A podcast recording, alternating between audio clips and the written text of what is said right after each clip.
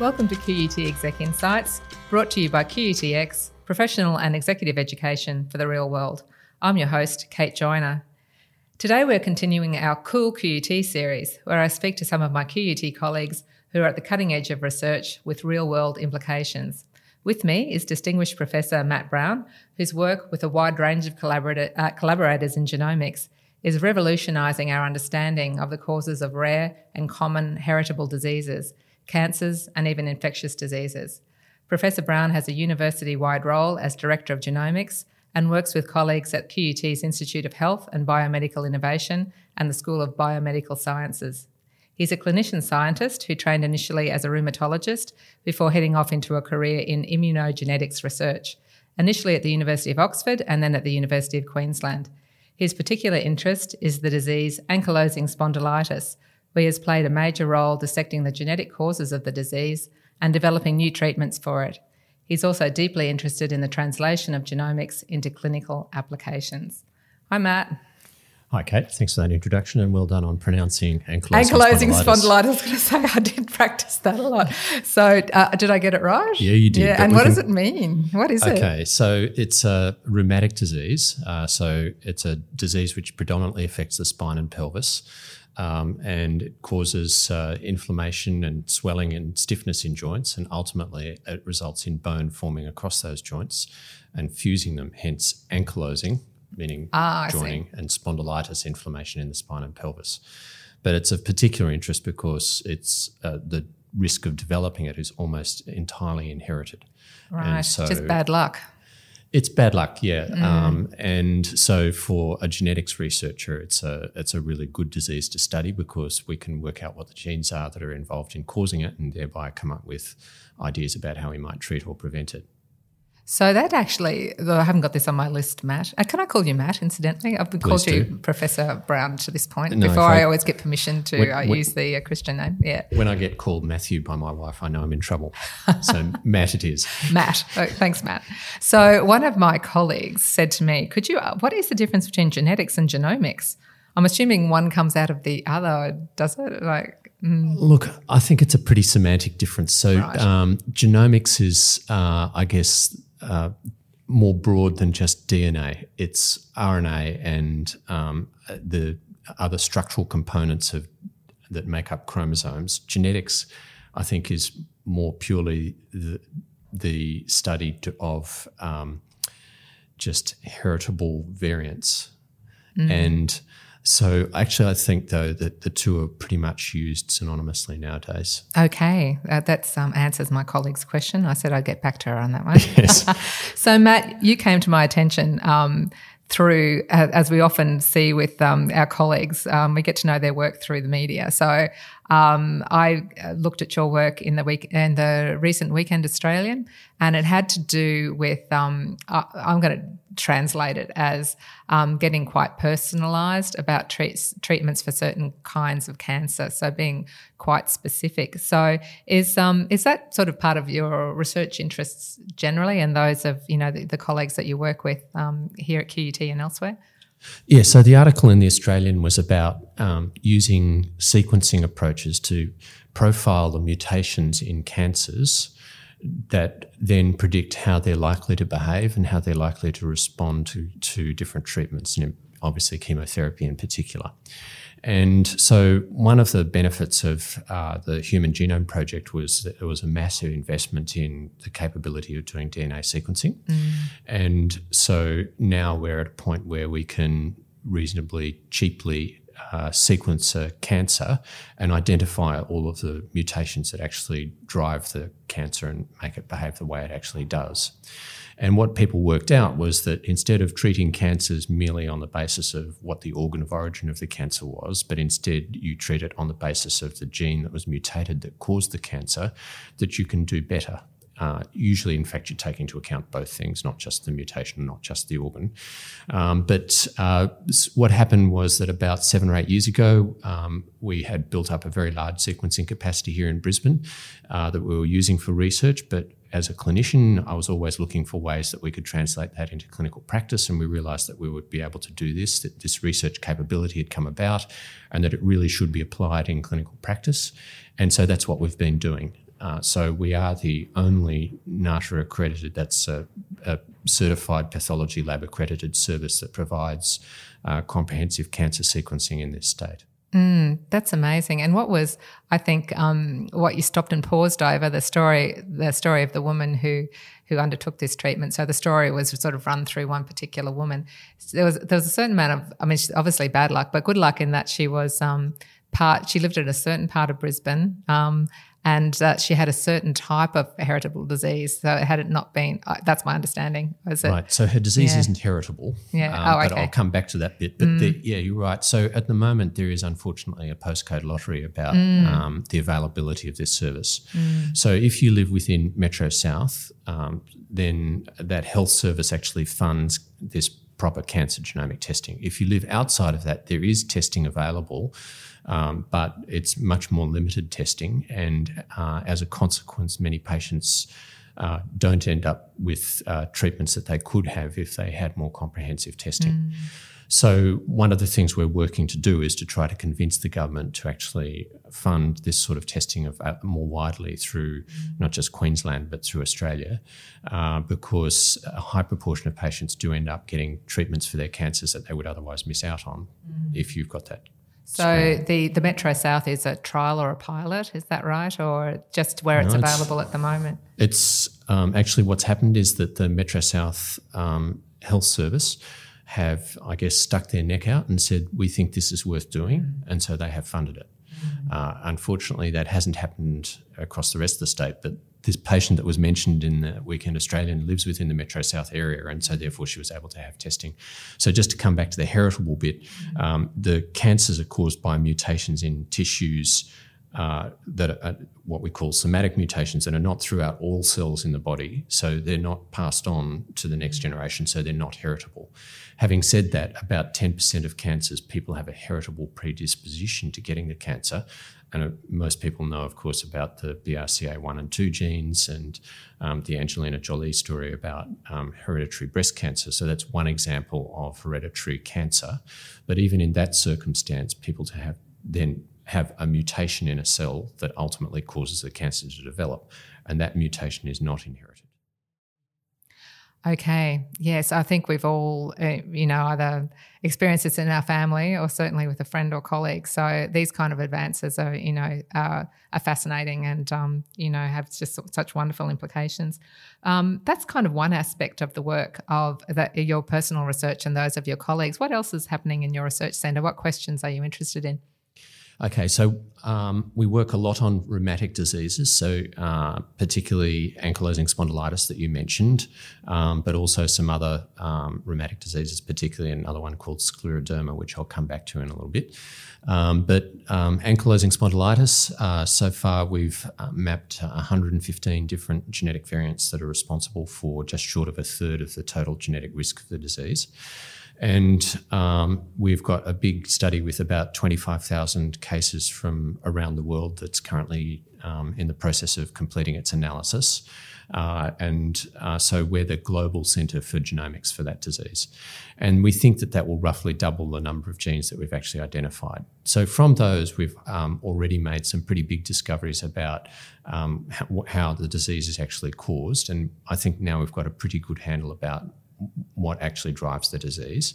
And we've already um, led to new treatments coming about in the disease. So back in 2006 7, we identified um, a genetic variant in a, a, receptor for a protein. The receptor is called interleukin 23 receptor, IL 23R. And uh, if you stimulate IL 23R, it leads to the production of other proteins called interleukin 17 and interleukin 22. And we predicted that if you blocked particularly interleukin 17, that it would be effective for the disease. And we went to companies, particularly Novartis, and said, We think you should take this drug that you already have in trial for these other diseases where we predict it's not going to work. And we think it will work in ankylosing spondylitis and psoriasis. And it's now the drug of choice for psoriasis around the world. And it's a um, widely used medication for ankylosing spondylitis. And in 2016, passed a billion dollars in sales. So that is in one year sales more than to that point all of the money that had been spent on genomics and common disease genetics. Mm. So, at the point um, uh, of uh, discovery, so you, you, mentioned a commercial outcome there. How does it translate from pure research in the lab um, to that to that commercial outcome? What's the mechanism there? Right. So, look, I mean, what happened in that circumstance was that we, we knew that this company had an agent that would work in the disease or should work in the disease. So, the commercial outcome was basically we got nothing. They got, they got Excellent. a big drug. but on the other hand, um, you know, it was obviously of substantial benefit to patients. Um, in other diseases that we're working on, for example, in scleroderma, through our genetics, we've identified um, a potential therapeutic target, and we have a compound which we know that in mouse models of the disease is highly effective. So if you're a mouse that has scleroderma, don't worry, we've got you covered.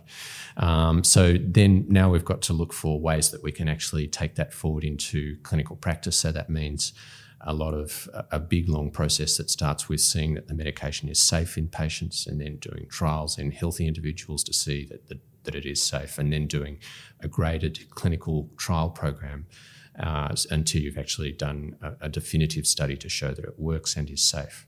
And that's a several years process. Mm. Um, it takes a lot of patience. Um, I don't. Yes, I mean patience, being patient rather than patience to to experiment on. Let me be clear. Yeah, so I was quite interested. You know, you're speaking about technology and what it's enabling, and um, I was interested to read about the DNA sequencer um, and how much quicker and, and cheaper it is um, to do that kind of research. Maybe even um, ten years ago. So, are we advancing technologically in our ability to to understand um, the genome and how are we, you, are we predicting more advances in um, technological enablement? Yeah, look, totally. The, um, right, the ability to sequence DNA has massively changed during my career. So that um, when I started in genomics in the early 1990s, uh, you could in a day maybe sequence a couple of hundred bases of DNA remembering that there are 3.3 billion bases in the average in a human cell. So now uh, we we took delivery of a new sequencer towards the end of last year, and it will sequence um, uh, three or four whole genomes every other day uh, at a cost of about fifteen hundred Australian dollars. Uh, so that's a massive increase, but there are already other technologies that are around in development which will be uh, cheaper and faster than that. So um, there's a Moore's law of computing uh, and um, about the basically the change in processing speed of computing chips, and that also applies to um, the cost of DNA sequencing, where they predict that every year the sequencing cost will halve, and pretty much that is the case. So that's what's been happening, and there's a lot of competitive tension in the marketplace at the moment with new companies coming on board, and I think that we'll see that DNA sequencing costs for whole genomes will come down to in the region of the cost of an MRI scan in the next two or three years. Mm. Uh, in which case, it'll be something that people have done fairly routinely. Have, have it done routinely, um, and you can't really um, anticipate the consequences of that, what that might be if we're all, uh, gen, you know, tested for our genome early. But um, Yes, lots of lots of dystopian there's lots of potential fiction. risks, but on the other hand, there's mm. also lots of potential benefits. So, for example, in clinical practice, we normally end up treating patients who have established disease. And for a long, long time, people have said we should be looking earlier in disease and moving towards preventative medicine. So, preventative medicine generally works best if you can target it to people who are at high risk. If you try to introduce preventative medicine across a whole population where only a small fraction of the population is actually at risk, you'll never succeed because nobody will actually do the, the, the interventions. So, identifying people who are at high risk is something that uh, we can now do for many common heritable diseases. And uh, so I think that's going to be a really big change over the next five to 10 years that we'll see in clinical practice is that people will be using genomics to assist in early diagnosis of disease or in pre-symptomatic disease or even in groups who are just at high risk of disease so that you can target screening of those people. So, for example, um, if you are at high risk of uh, prostate cancer, that you have um, appropriate PSA testing, blood testing for prostate cancer, whereas those who are at low risk don't need to do it. Or mammography for breast cancer is another situation that you could think of that. Or that you could have preventative interventions like people who are at high risk of cardiovascular disease being more likely to be treated with statins to reduce their cholesterol. Um, and I think that that's going to mean that genomics will enable a really big change where we're treating pre-symptomatic or early disease rather than or preventing rather than waiting until people have disease they're diagnosed with it and then trying to deal with it then. So that would be a really big shift. Mm, so it'll have um, public health policy implications and hopefully some um, some efficiencies and, and benefits. Yeah absolutely. Mm, yeah. So although you've mentioned that the cost um, of sequencing is going down, there's many aspects of the of research that are um, labour intensive and um, cost intensive. So I'm assuming that's why um, most of your research seems to be done in uh, in collaboration with you know other centres nationally and internationally. Um, is that the way we, we generally do research? I don't think that much can be achieved just by QUT with its own means. Is that right? Yeah, no. Look, um, I think the situation is in genomics, in particularly in common disease research, uh, that you need to have absolutely massive sample sizes. So, for example, um, the studies that are looking at um, genomics of height as a, as a model trait are looking at now more than half a million individuals that have been that are being included in the genetic studies. Uh, for the ankylosing spondylitis study of 25,000 cases that we did, that required um, participation of you know, uh, China, Europe, North America, as well as Australia. We just don't have enough patients. Oh, I see. So, so that's the not, problem. It's not the money so much. Uh, it's mostly to do with access to uh, to um, sampling well, sizes. Yeah, it is. But um, having said that, the uh, uh, particularly the, the, the genomics isn't cheap, and if we do try to do um, large scale whole genome sequencing at the moment, you know, think about twenty five thousand people times. Mm $1,500 per whole genome, it's, that's a seriously expensive project. Uh, and the individual pro, the, the next step of trying to work out what you've, so you've identified the genetic variant, you then need to work out how it functions to cause disease. And that process is also a very expensive, time consuming process. And therefore, people tend to work together in big international collaborative consortia for that as well. One of the big changes that occurred in um, genomics in the mid 2000s was because the genomics became so expensive, the Wellcome Trust, who funded the first what we call genome wide association studies, insisted that you actually had to make all of the data publicly available within six months of it coming off the sequencer. Okay, big ask. well, it really focused people's minds on mm. actually getting the data analysed mm. because it was going to go public at that mm. point. Um, and the result is there are now these massive banks of, um, of data open that data people can use. That, mm, yeah, mm. that's um, meant that the, that Wellcome Trust data has been used hundreds of times over mm. and greatly increased its utility. Yeah, and what can we expect from from that open data um, um, availability. So kind of applications that we never would have thought of, um, with people coming at it from all kinds of angles and perhaps um, integrating with other available data sets. Is yeah, that right? Totally. Yeah. yeah. Mm. Um, so just a simple one, for example, when in a in a uh, disease gene mapping study, you take a group of individuals who are, who've got the disease and you compare them with a group of individuals who are healthy, healthy controls. So the fact that they actually had a group of healthy controls that were genotyped meant that you didn't need then to recollect and regenotype any healthy controls because they were already there. Mm-hmm.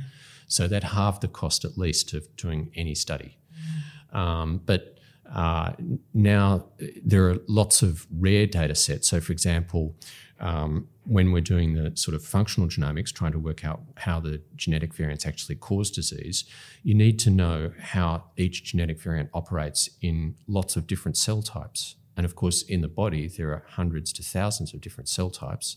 And so groups are going around and purifying those cell types and then characterizing them completely and putting that into that data into public databases so that then another group coming along can say, oh, well, you know, I'm interested in gamma delta cells or something, goblet cells or something like that. And you'll be able to just go to a database and say, all right, all right, here's my genetic variant, that's the cell type, and how does it influence it, and things like that, without having to go and repeat that experiment all yourself.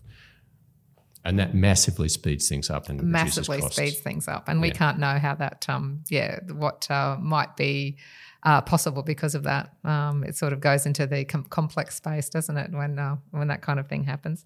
Is there any um, uh, th- th- these large research collaborations? Um, are there tensions that build up in terms of who gets who gets credit and who gets uh, uh, which slice of the pie and uh, those sort of things? Are they hard to manage? Uh, look, um, look, there are, there are often tensions, um, but uh, generally what happens is that um, people rotate authorship round and um, go to considerable lengths to actually acknowledge the fact that that this that these studies can't be done by one individual.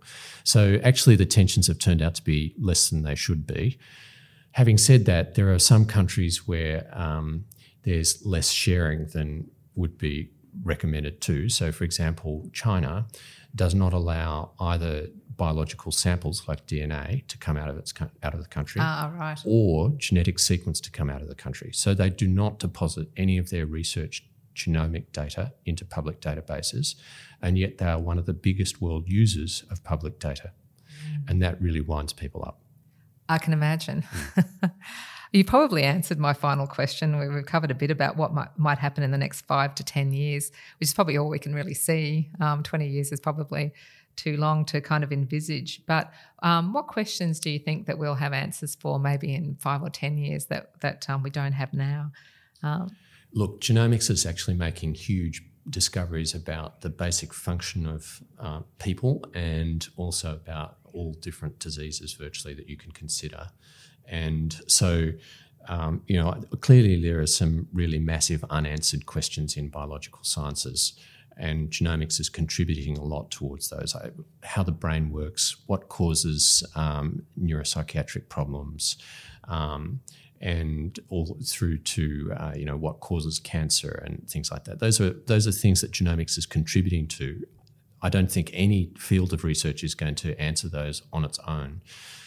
So I've mentioned about what I think is going to happen to the practice of medicine. Um, th- also about what's happening in cancer. We haven't touched on microbiome research, which is another thing that genomics has um, enabled. Gut, right? It's well, it's the gut and also any other surface where you have bacteria, virus, fungi, and things like that. But um, DNA sequences have meant that we can now profile all of the bacteria that somebody might carry at a particular surface. Whereas in the past, you'd have to actually take a sample and you know get out agarose plates and culture every bacteria separately, which meant that the vast majority of bacteria you would never identify. Now you can do that with a simple sequencer and uh, get a result which will tell you precisely the number and what type of bacteria and even what sort of bacterial resistance genes they carry. Um, and so that's completely revolutionizing microbiology, and that's a that's an, something that has come about through the investment in the Human Genome Project because it meant that sequencing capability got cheap enough to do it. It did. I think we'll have to follow up, Matt. I think we have just way too much material for one short podcast. But we have touched on some of the management aspects, which I think covers, you know, being an Exec Insights um, podcast. But look, I thank you for your time, and we'll we'll have to catch catch up again in a couple of years, I think, to see what's what's materialised. So thank you so much for your time today. Thanks, Kate. Thanks for joining us for this episode of QUT Exec Insights, brought to you by QUTX Executive Education for the Real World. You can comment on the podcast or make suggestions for future guests at execinsights at qut.edu.au. We would love to hear from you. If you would like more information about professional development for yourself or your team, please search QUTX, that's QUTEX, and you will find our full range of programs. I'm your host, Kate Joyner, with sound recording and editing by Lance Scaife Elliott. See you next time.